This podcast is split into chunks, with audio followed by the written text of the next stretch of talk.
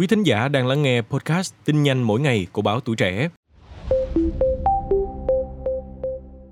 Thưa quý vị, Sở Thông tin và Truyền thông Thành phố Hồ Chí Minh ra quyết định xử phạt vi phạm hành chính đối với bà Nguyễn Thị Lệ Nam Em, Hoa Khôi Nam Em, 37,5 triệu đồng. Cụ thể, ngày 1 tháng 3, Sở Thông tin và Truyền thông Thành phố Hồ Chí Minh phối hợp cùng Phòng An ninh mạng và Phòng chống tội phạm sử dụng công nghệ cao, Công an Thành phố Hồ Chí Minh đã mời Nam Em lên làm việc về hoạt động cung cấp thông tin trên các tài khoản mạng xã hội của cô. Trước đó, Nam Em liên tiếp livestream, trong đó cô có gợi lại chuyện tình cảm ồn ào trong quá khứ, không ngại tiết lộ góc khuất showbiz. Ngoài ra, Nam Em còn có phát ngôn nhắc đến Bác Hồ trong một buổi livestream. Điều này đã gây ồn ào mạng xã hội và nhiều thông tin tiêu cực trong thời gian qua.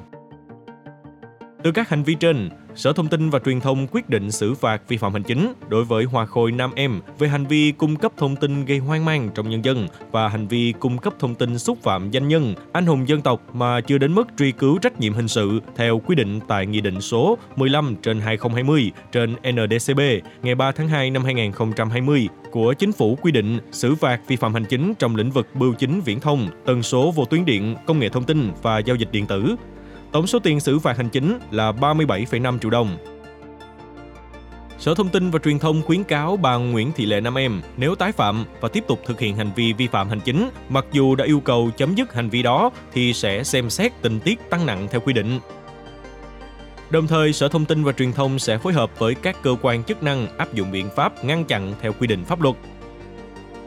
Trước đó, thông tin từ Sở Thông tin và Truyền thông Thành phố Hồ Chí Minh cho biết, vào ngày 28 tháng 2, Sở Thông tin và Truyền thông Thành phố Hồ Chí Minh đã mời Hoa Khôi Nam Em lên làm việc về hoạt động cung cấp thông tin trên các tài khoản mạng xã hội. Tuy nhiên, trên đường đến sở thì Nam Em có dấu hiệu sức khỏe không ổn định nên đã nhập viện cấp cứu. Do đó, ông Bùi Hữu Cường, quản lý của Nam Em, đến làm việc và trình bày về lý do Nam Em không thể đến làm việc theo giấy mời của Sở Thông tin và Truyền thông Thành phố Hồ Chí Minh. Ông Bùi Hữu Cường cam kết khi nam em hồi phục sức khỏe sẽ đến làm việc với các cơ quan chức năng. Chúng tôi sẽ liên tục cập nhật thông tin mới và chính xác nhất đến với quý thính giả trong podcast Tin nhanh mỗi ngày của Báo Tuổi Trẻ. Đừng quên theo dõi và tiếp tục đồng hành với podcast Báo Tuổi Trẻ trong những số phát sóng lần sau. Xin chào, tạm biệt và hẹn gặp lại.